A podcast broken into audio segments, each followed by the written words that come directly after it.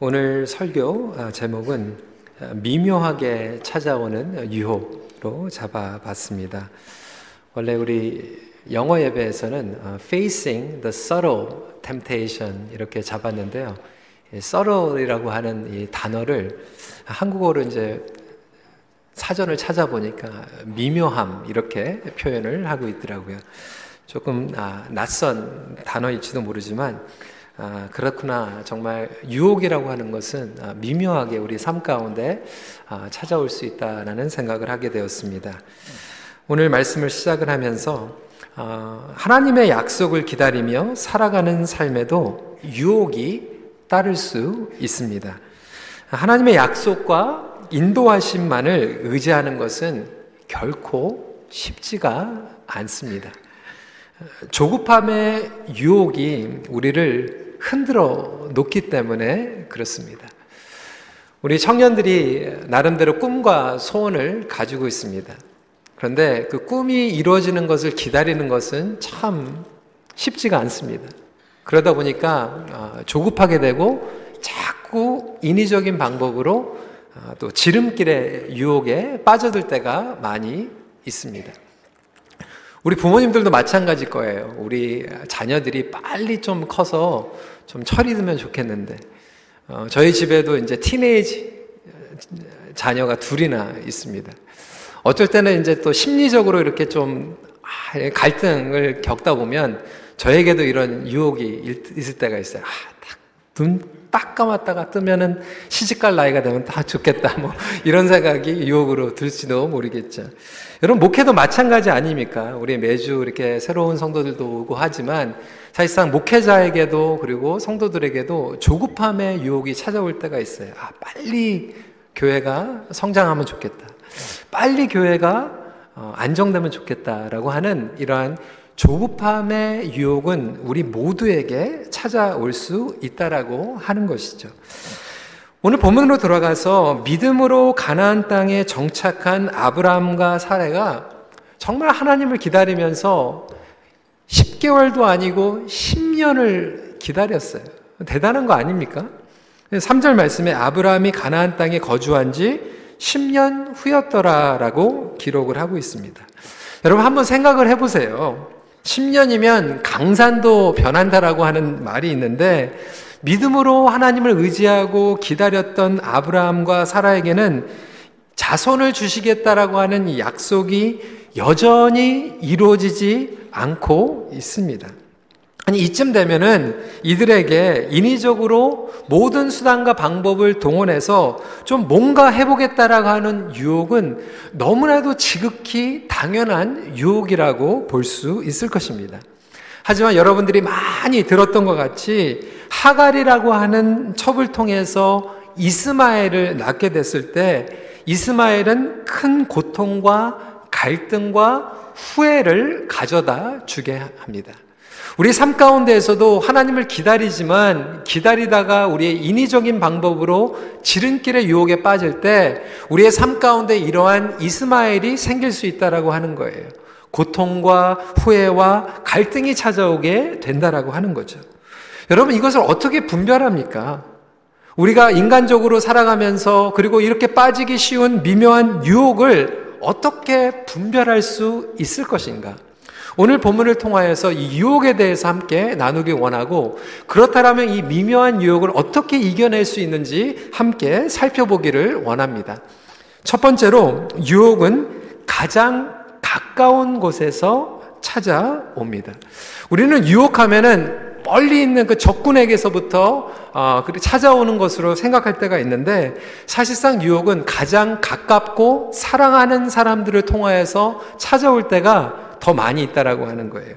오늘 본문 같은 경우에는 아브라함의 아내 사례를 통해서 유혹이 찾아옵니다. 2절 말씀 보세요.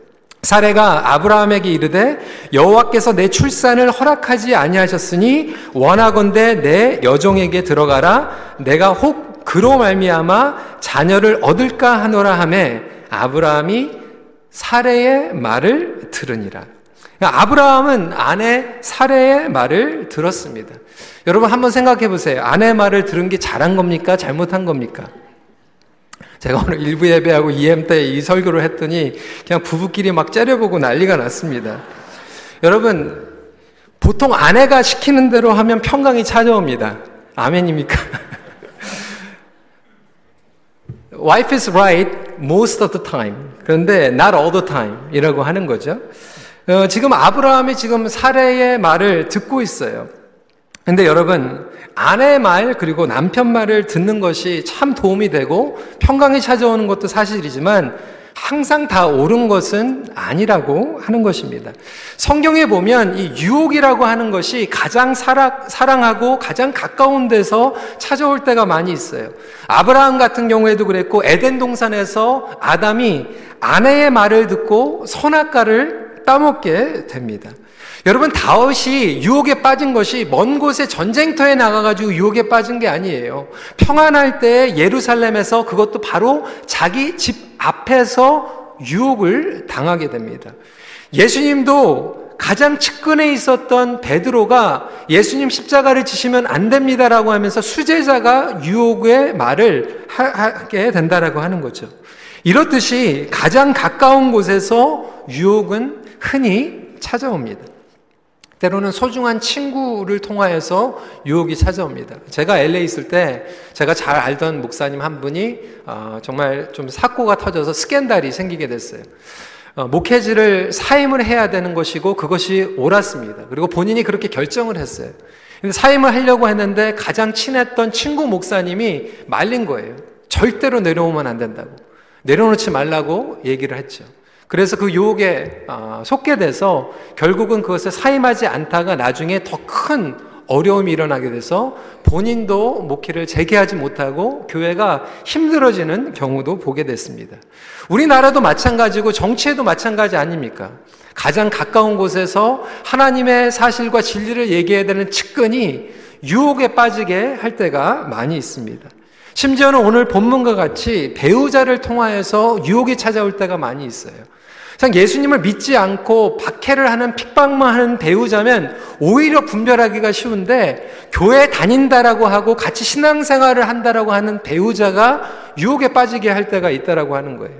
제가 청년 목회를 하고 오랫동안 하면서 보니까 정말 결혼하기 전에 예수님 잘 믿었는데 예수 믿는 남자와 예수 믿는 여자가 결혼해가지고 또 신혼여행 갔다 오고 맞벌이 부부 하면서 힘들고 막 피곤해지니까 오히려 여보, 그냥 오늘은 그냥 교회 가지 말자.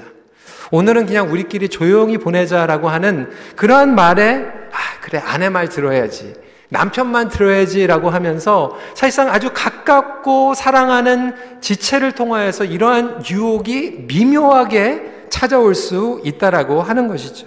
여러분 꼭 사람 말을 통하여서 유혹이 찾아오는 것이 아니라 내 안에 있는 내가 생각하고 있는 생각과 논리를 통하여서 유혹이 찾아올 때도 있습니다. 이러한 논리를 편의적 논리라고 이야기를 합니다. The reasoning of expediency라고 설명을 하고 있어요. 우리의 죄성의 생각을 갖다 보니까 우리가 논리적으로 생각을 하다가 우리 스스로의 유혹에 빠질 때가 있다라고 하는 것이죠. 저기 저희 교육자들이 화요일마다 지금 공부를 하고 있어요. ReFrame이라고 하는 그 비디오를 보면서 복음에 대해서 그리고 복음이 우리 삶 가운데서 어떻게 영향력을 미치는가에 대한 비디오를 보고 있는데 이번 주의 주제는 어떻게 하면 우리가 복음으로서 선교사의 삶을 선교적인 삶을 우리의 직장에서 살아갈 것인가에 대한 주제였어요. 근데 그 안에서 아, 예화로 나온 그 스토리가 이번 주 본문에 너무나도 잘 적용이 되는 것 같아서 소개를 시켜 드리고자 합니다. 실제적인 얘기예요. 1978년도에 포드 자동차에서 만든 핀토 자동차 사건입니다. 여러분 그림을 보시면 1978년도에 포드에서 너무나도 예쁘고 연료가 어, 절약되는 아주 새로운 디자인의 자동차를 설계를 했습니다. 사람들이 어, 지금 보기에는 조금 옛날 차 같지만 그때는 너무나도 예쁘다 그래서 자동차가 처음에 아주 인기 품목이 되었습니다. 근데 문제는 여기에 false 디자인이 되었다라고 하는 거예요. 자동차 뒤쪽에 이 트렁크 밑에 연료 탱크를 보호하는 지지 구조물이 없게 만든 설계상의 결함이 있었습니다. 그래서 그냥 사고 없이 잘 다닐 때는 괜찮은데 뒤에서 20마일로 가다가 속도로 뒤에서 부닥치게 되면은 이 탱크에 열이 받아가지고 불에 타고 폭발되는 그러한 사고가 계속해서 일어나게 된 것이죠. 아주 무서운 어, 결함이 있었던 것입니다. 포드 자동차가 이것을 파악하게 된 거예요. 근데 딜레마에 빠진 거죠.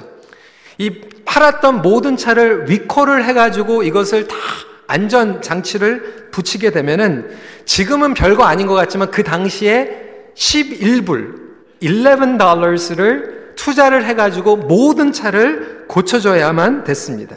그러니까 승용차와 트럭의 1250만 대 모두 11달러를 부품을 하면은 안정성을 높일 수 있는데 계산을 해보니까 1억 3,700만 달러가 소비가 되는 거예요. 너무나도 큰 돈이었어요. 근데 반면에 어, 만약에 사고를 당했을 때 사고를 당한 사람들이 손해배상 청구를 하면 얼마가 나올까 계산을 해본 거예요. 그러니까 사망을 당하게 되고 부상을 당한 사람들이 예상을 하고 소송을 했을 때 물어줘야 될 배상을 가격으로 매기다 보니까 사망에는 20만 달러, 부상자에는 6만 7천 불, 안정장치가 없어서 파손될 자동차에 2천 대의 수리 비용을 조사하다 보니까 나중에 결과는 4,950만 달러가 나온 거예요. 리콜을 해가지고 다 고쳐주는 거하고 나중에 손해배상만 청구하는 거하고 가격이 3분의 1로 다운이 되는 거예요. 그래서 포드 자동차에서는 후자를 택하게 됩니다. 여러분 이러한 편의적인 논리가 우리 삶 가운데서도 너무나도 벌어지고 있다라고 하는 거예요. 비즈니스를 하면서 나의 가게에서도 나에게 오는 편의적인 이익은 무엇인가? 그거에 대해서 우리가 결정하고 선택할 때가 많이 있다라고 하는 거죠. 우리 청년들 가운데서는 와럴로에서 매주 예배드리러 올라오는 분들이 있어요.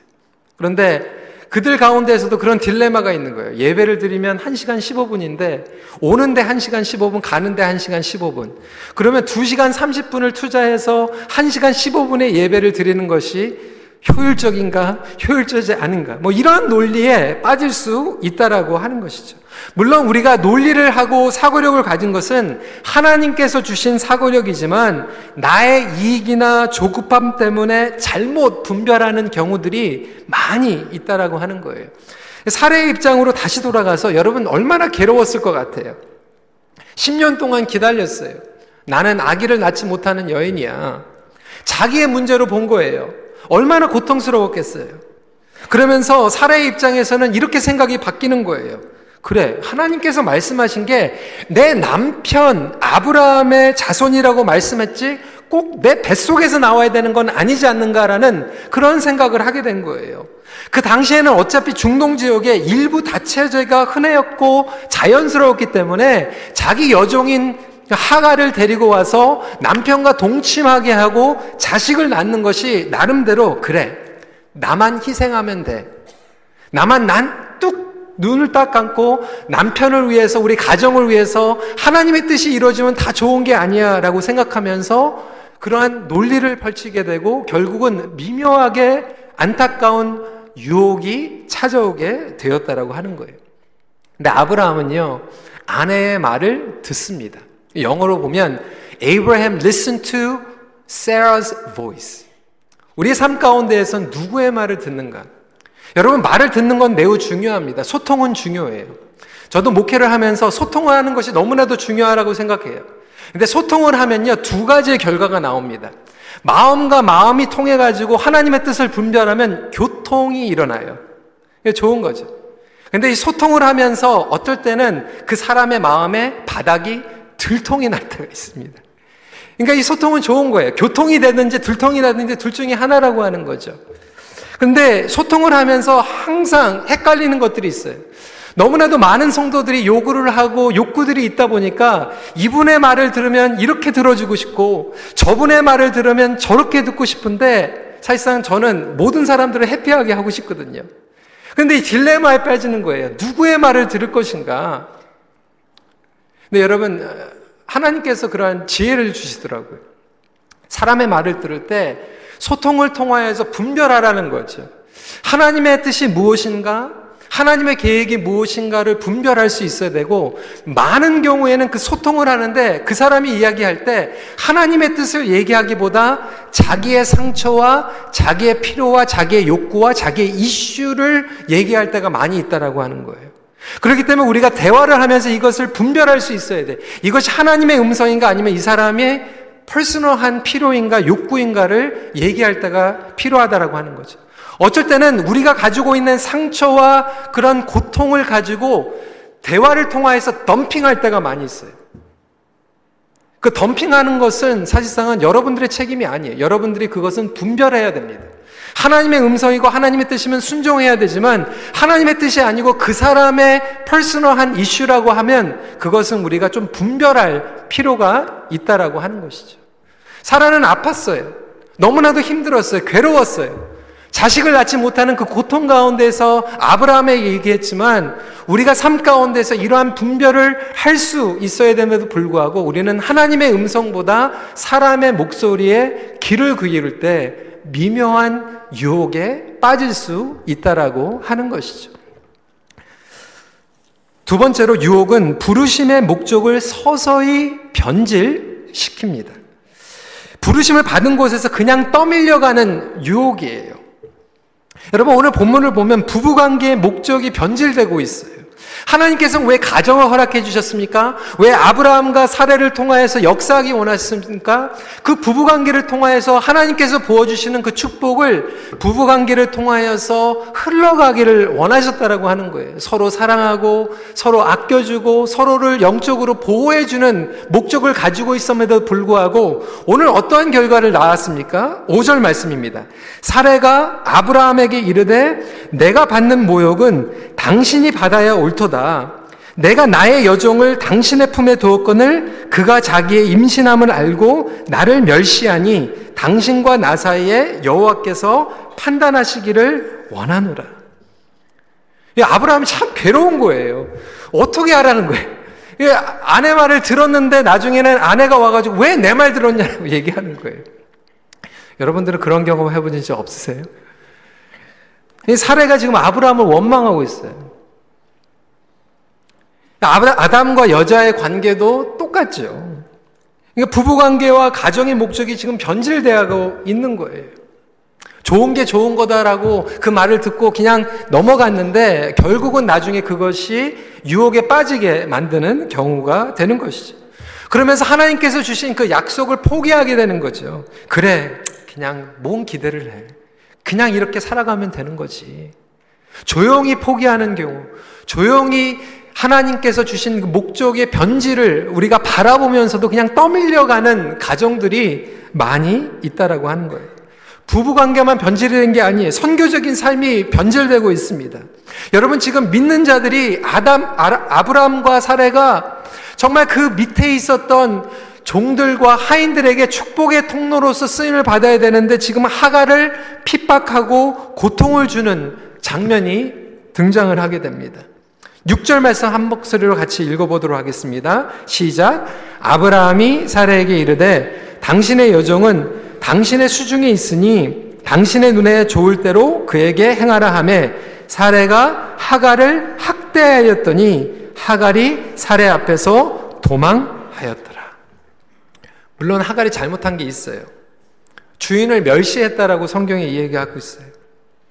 근데 많은 커멘테이터들이 볼 때 이 말씀을 보면서 뭐 여러분 뭐 하갈이 갑자기 임신했다고 뭐 사라를 막 때, 때렸겠어요? 뭐 했겠어요?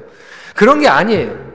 그런 게 아니라 옛날에는 무조건 말을 들었는데 이제 사라가 물 떠오라고 하니까 하갈이 나도 좀 몸이 무거운데 나도 좀 임신했는데 좀 봐주십시오. 그러니까 사례가 이제 자존심이 이제 팍 상한 거죠. 이 사례가 지금 반응하고 있는 거예요. 여러분 사례가 희생은 감수했지만 이 자존심을 건드리면 못 견디는 거예요. 여러분 그렇지 않습니까? 예수 믿는 사람들이 웬만하면 우리가 사랑하고 웬만하면 섬기고 희생하려고 해요. 그런데 내 자존심을 건드리잖아요. 그러면 용납이 안 될 때가 참 많이 있습니다. 우리가 교회에서도 섬기잖아요. 희생하잖아요. 그렇지만 인정하지 못한다. 나를 인정 안 해주고 나를 무시했다 그러면 사실상 이 뚜껑이 열릴 때가 많이 있습니다. 아니 왜 나에게는 생기지 않는 자녀가 이 하갈은 하룻밤 동침했더니 자녀가 생기는 거야. 나는 하나님의 약속의 자녀인데 왜 예수 안 믿는 사람들은 잘 풀리는 것 같고 나에게는 이렇게 일이 안 풀리는 거야. 자존심과 교만함과 질투와 시기 등이 우리로 하여금 선교적인 삶을 살아가지 못하게 할 수 있다라고 하는 거예요. 여러분 선교적인 삶을 우리에게 주신 것은 우리에게 직장을 주신 것은 나로 하여금 주위에 있는 자들이 더욱 하나님께 가까이 인도할 수 있도록 선교적인 삶을 주셨는데도 불구하고 우리는 그 삶의 목적이 변질이 되어서 오히려 우리와 같이 일하고 나와 가까이 있는 소중한 사람들을 멀리 떠밀어 버릴 때가 많이 있다라고 하는 거예요. 부모들도 마찬가지 아닙니까? 우리 자녀들을 하나님 앞에 draw near 하나님 앞에 가까이 나가게 해야 되는 책임이 있는데도 불구하고 우리 자녀들을 하나님에서 멀리 떠밀려 버리게 하는 그 유혹들이 너무나도 많이 있어요. 기다리고 참아주고 기도해 줘야 되는데도 불구하고 우리는 인위적으로 어떻게든지 강제적으로 우리 자녀들을 컨트롤하려 보니까 그 죄 때문에 그 유혹 때문에 우리 자녀들이 하나님을 더욱더 가까이 나가는 것이 아니라 그래 그런 하나님이면 난 도망갈 거야. 지금 하갈이 아브라함과 사례 집에서 도망가 버리는 것 같이 우리 자녀들이 우리 부모님들 때문에 도망갈 수 있다라고 하는 거예요. 목장에서도 마찬가지고 비즈니스에서도 여러분들이 함께 일하는 헬퍼들이 여러분들이 직장에서 일하고 있는 뭐 상사일 수도 있고 같이 일하는 동료들이 여러분들의 삶을 보면서 정말 저런 하나님이면 내가 믿고 싶습니다라고 고백할 수도 있지만 저와 여러분들 때문에 나 그런 하나님이면 절대로 안 믿을 거야 하고 도망가고 있지는 않습니까? 여러분 이래서 조급함의 유혹과 인위적인 유혹은 너무나도 무서운 거예요. 목회자에게도 그런 유혹은 얼마든지 찾아옵니다. 제가 지난번에 한국에 갔을 때 어, 정말 아름다운 교회에서 정말 유명한 그리고 영향력이 있는 목사님이 은퇴하시고 나서 그 후임으로 목회를 잘하고 계시는 분과 만나가지고 이야기를 했어요. 근데 그분이 얘기하는데 저한테 이러는 거예요. 목회자에게 유혹이 두 번 찾아온다라고 하는 거예요. 처음에는 부임했을 때 유혹이 찾아온대요. 이제 부임해가지고 이제 목회를 하면은 성도들도 막 많이 일어나고 좀 바꾸고 싶고 이것도 하고 싶고 저것도 하고 싶은 유혹이 찾아온다라고 하는 거예요. 그래서 그때 조급하게 막 바꾸다 보면은 힘들어진다라고 하는 그게 첫 번째 유혹. 이제 두 번째 유혹은 언제 찾아오냐? 7년이나 10년 정도 후에 찾아온대. 그게 무슨 유혹이에요? 그랬더니 그래 내가 7, 년 동안 10년 동안 아무것도 안 하고 이제 참았는데 이제는 내가 뭔가 해볼 때가 됐는데 이제는 내가 담임 목사고 내가 당회장인데 왜 내 말을 안 들어주는 거야 하면서 그때 막 이렇게 막 자존심이 상할 때가 있다라고 하는 거예요. 여러분 그런 거 아닙니까? 우리 교회에서도 내가 장로인데 왜 내 말을 안 듣는 거야? 내가 그래도 이 교회에서 몇 년을 섬겼는데 왜 내 말을 안 들어주는 거야?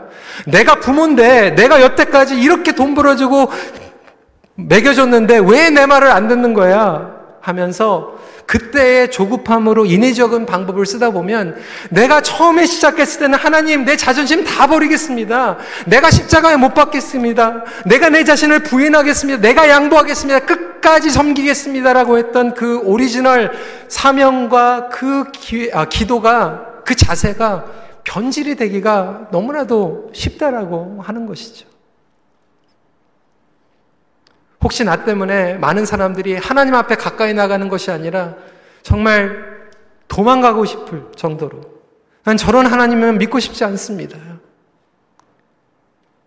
오늘날 대한민국 가운데서도 여러 가지 이슈들 가운데에서 내가 내 힘으로 뭐를 해보려고 하다 보니까 교회 안에서 분란이 일어나고 무리가 일어나고 젊은 친구들이 교회를 떠나고 도망가는 이 하갈이 마침 아브라함과 사례에서 하나님의 축복을 받아야 되는데도 불구하고 도망가고 싶을 정도의 그러한 상황을 우리가 스스로 만들어 버리고 있지는 않습니까? 그렇다면 우리가 주님 앞에 회개해야 한다라고 하는 것이죠. 정말 영적으로 깨어있지 않으면 저도 마찬가지고 여러분들도 마찬가지고 이렇게 미묘하게 변질되기가 쉽다라고 하는 거예요. 그렇다면 마지막 포인트로 어떻게 미묘하게 우리를 넘어뜨리려고 하는 유혹에서 이겨낼 수 있을까? 세 번째 포인트입니다. 우리를 살피시는 하나님을 만남으로 유혹을 이겨낼 수 있습니다. 하나님을 만날 때 그 힘으로 유혹을 이겨낼 수 있는 거예요. 하나님과 인격적인 만남을 통해서 유혹을 이기는 힘을 공급받으십시오. 여러분, 하나님을 아는 지식 너무나도 중요하죠. 하지만 하나님을 아는 지식 중요한 만큼 우리가 하나님을 매일 매순간 만나야만 합니다. 근데 이 힘을 어떻게 공급받아야 됩니까? 오늘 이 말씀을 봐도요, 참 흥미로운 사실. 여러분 기억나시죠? 지난, 지난번에 가나안 땅에 기근이 났을 때 아라, 아브라함과 사례가 애굽으로 도망을 갑니다. 거짓말을 해요. 누가 잘못했어요? 아브라함이 잘못했어요. 근데 누가 회개해요? 바로가 회개를 해요.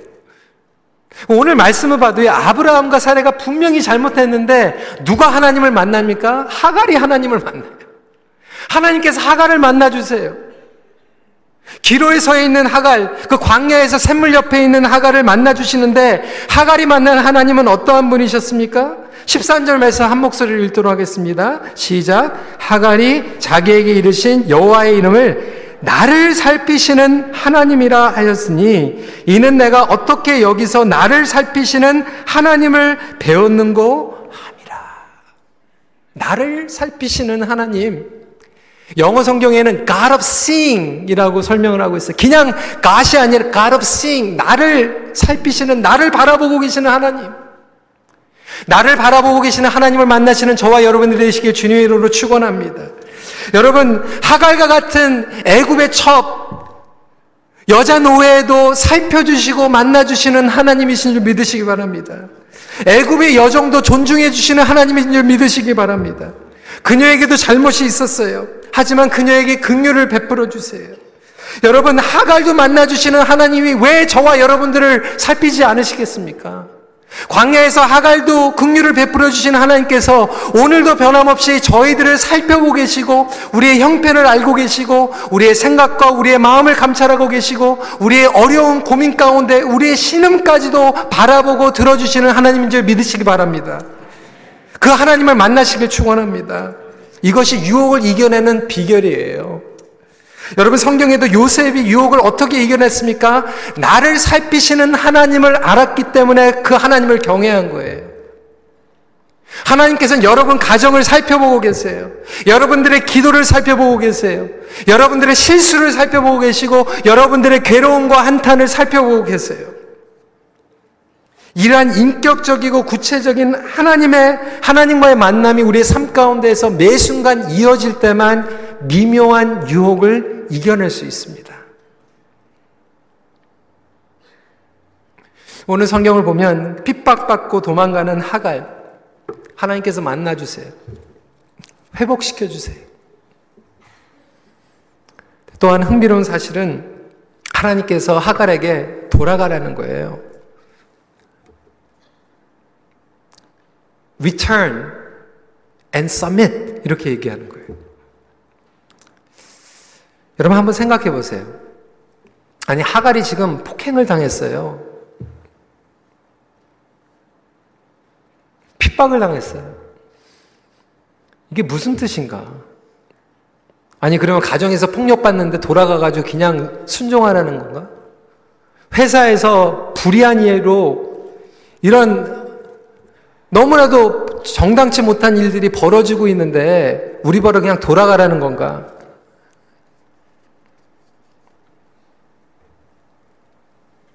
어뷰스를 받는 곳으로? 폭행당하는 곳으로? 여러분, 사실은 이 하갈의 한 여인이 그냥 한 가정으로 돌아가는 사건이 아니에요. 창세기 말씀을 쭉 보시면 아브라함의 이야기를 통하여서 우리에게 주는 교훈이 있고 이것이 출애굽기까지 계속해서 되는 띠이 있는데 하나님께서 아브라함에게 그리고 사라에게 그리고 하갈에게까지 주는 이 교훈은 뭐냐면 애굽으로 갈 것인가 가나안 땅에 남을 것인가요?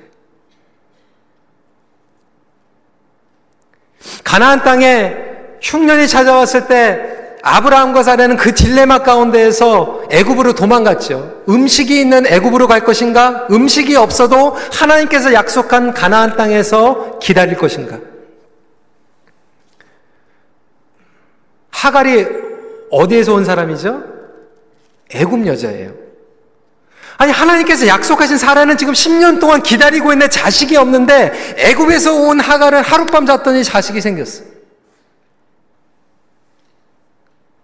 하갈은 지금 너무나도 어려운 상황 가운데서 가나안을 떠나서 지금 애굽으로 도망가고 있는 거예요. 그런데 하나님께서 하갈에게 얘기하신 것은 그래 폭력마다도 집으로 돌아가라 그 말씀이 아니라 열매가 없고 견디기 힘든 땅이지만 내가 약속한 가나안 땅에 하나님의 약속을 기다리라고 하는 거죠. 여러분, 이 딜레마는 저와 여러분들에게 오늘도 펼쳐지고 있습니다. 저와 여러분은 애굽을 선택합니까? 가나안 땅을 선택합니까? 이 딜레마 가운데서 살아가고 있다라고 하는 거예요. 오늘도 예배를 마치고 여러분들의 가게로 가시고 내일 직장으로 가시고 자녀들을 키울 때 끊임없이 열매가 없지만 하나님께서 약속하신 가나안 땅에 내가 견뎌내고 있을 것인가 아니면 그냥 일하는 대로 그냥 열매가 계속 보이는 것 같은 애굽으로 도망갈 것인가?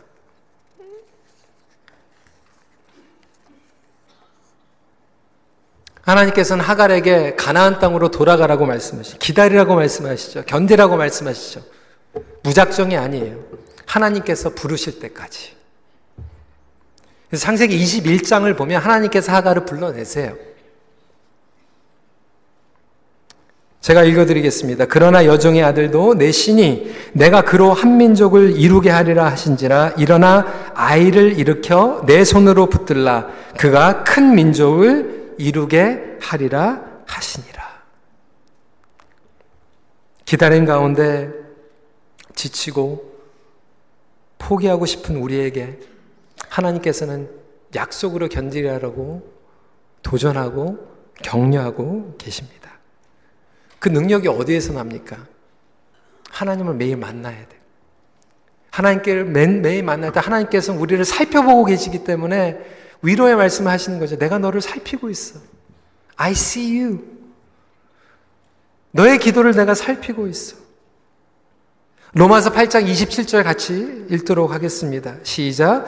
마음을 살피시는 이가 성령의 생각을 아시나니 이는 성령이 하나님의 뜻대로 성도를 위하여 간구하십니다.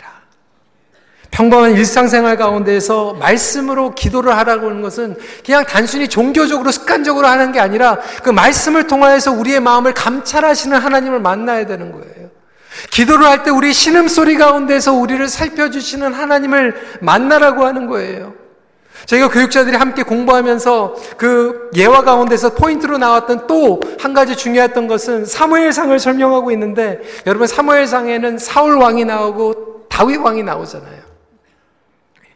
이스라엘 왕들의 이야기가 나오잖아요. 그런데 이 사무엘상의 시작은 누구로 시작하죠? 한나의 기도. 하찮고 애기 낳지 못하고 어려운 가운데 신음소리를 하고 있는 한나의 기도를 살피시는 하나님의 이야기로 역사가 시작이 된다라고 하는 거예요. 사랑 성도 우리 하나님은 이러한 분이십니다.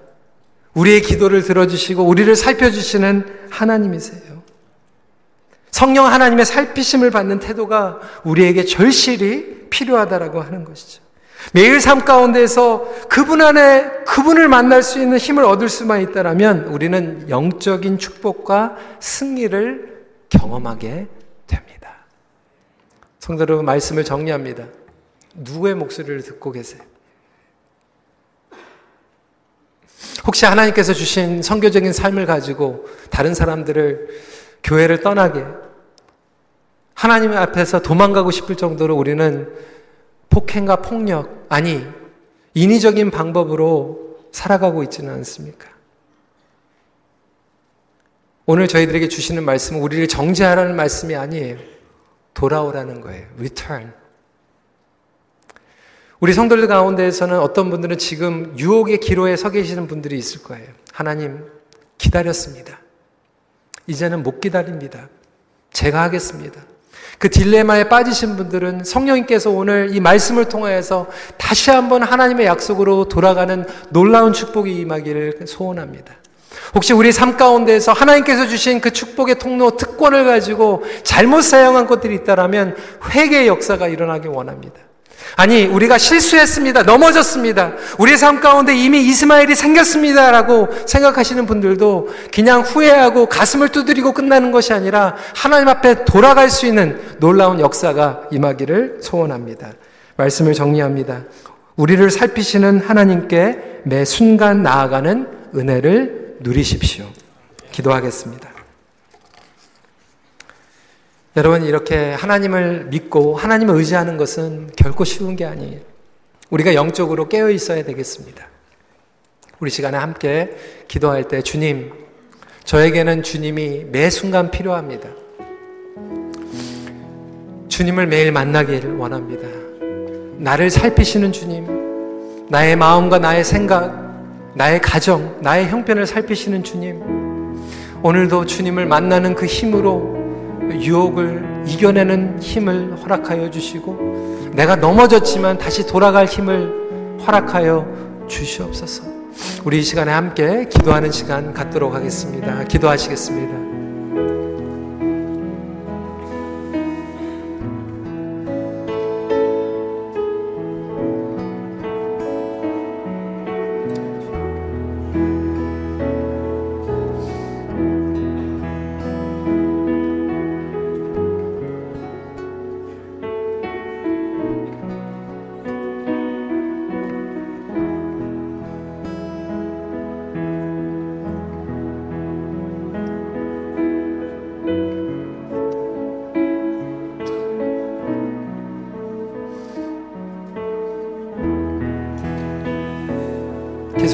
계속해서 기도하시면서 혹시 우리가 본의 아니게 상처 준 지체가 있다라면 우리 시간에 주님 앞에 그것을 고백하고 좀 회개하는 시간 또한 갖기를 원합니다. 우리 삶 가운데에서 정말 예수님께 가까이 인도해야 될 그 대상이었는데도 불구하고 우리의 자녀들이 우리가 함께 일어나는 우리 주위 가운데 있는 동료들 같이 함께 일하는 사람들이 나 때문에 혹시 상처를 입고 정말 하나님을 떠나가고 싶을 정도로 그러한 실망을 가져다 주지는 않았는지 우리 시간에 주님 앞에 회개하고 또 그들의 회복을 위해서 함께 또 기도하는 시간 잠시 갖기를 원합니다. 기도하겠습니다.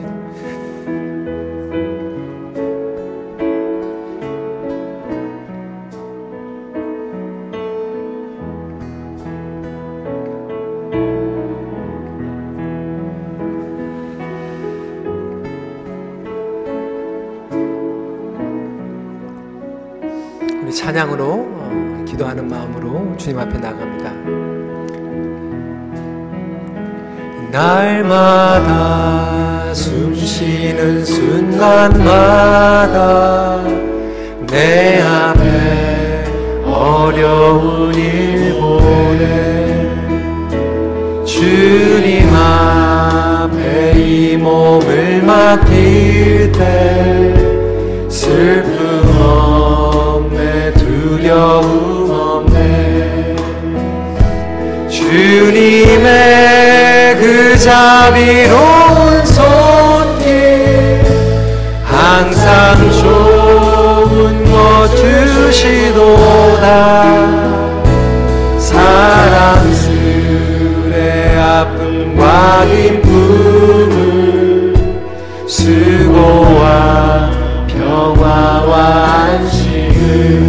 12절입니다. 날마다 주님 내 곁에 계셔 자비로 날 감싸주시네 주님 앞에 이 몸을 맡길 때 힘주시네 위로와 나를 품에 안으시사 항상 평안함 주시도다. 내가 살아 숨을 쉬는 동안 살피신 나 약속 어린 나를 품에 안으시사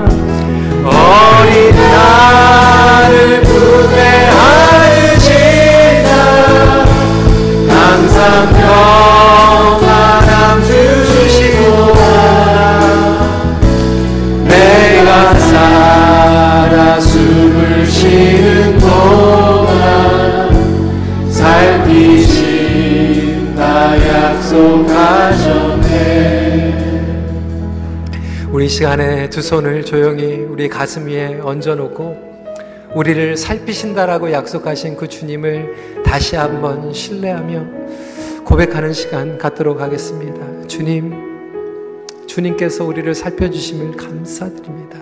주님의 은혜로 다시 돌아가게 하여 주시옵소서. 유혹에서 건질 힘은 주님밖에 없음을 고백합니다. 우리에게 힘 주시고 은혜를 부어 주시옵소서.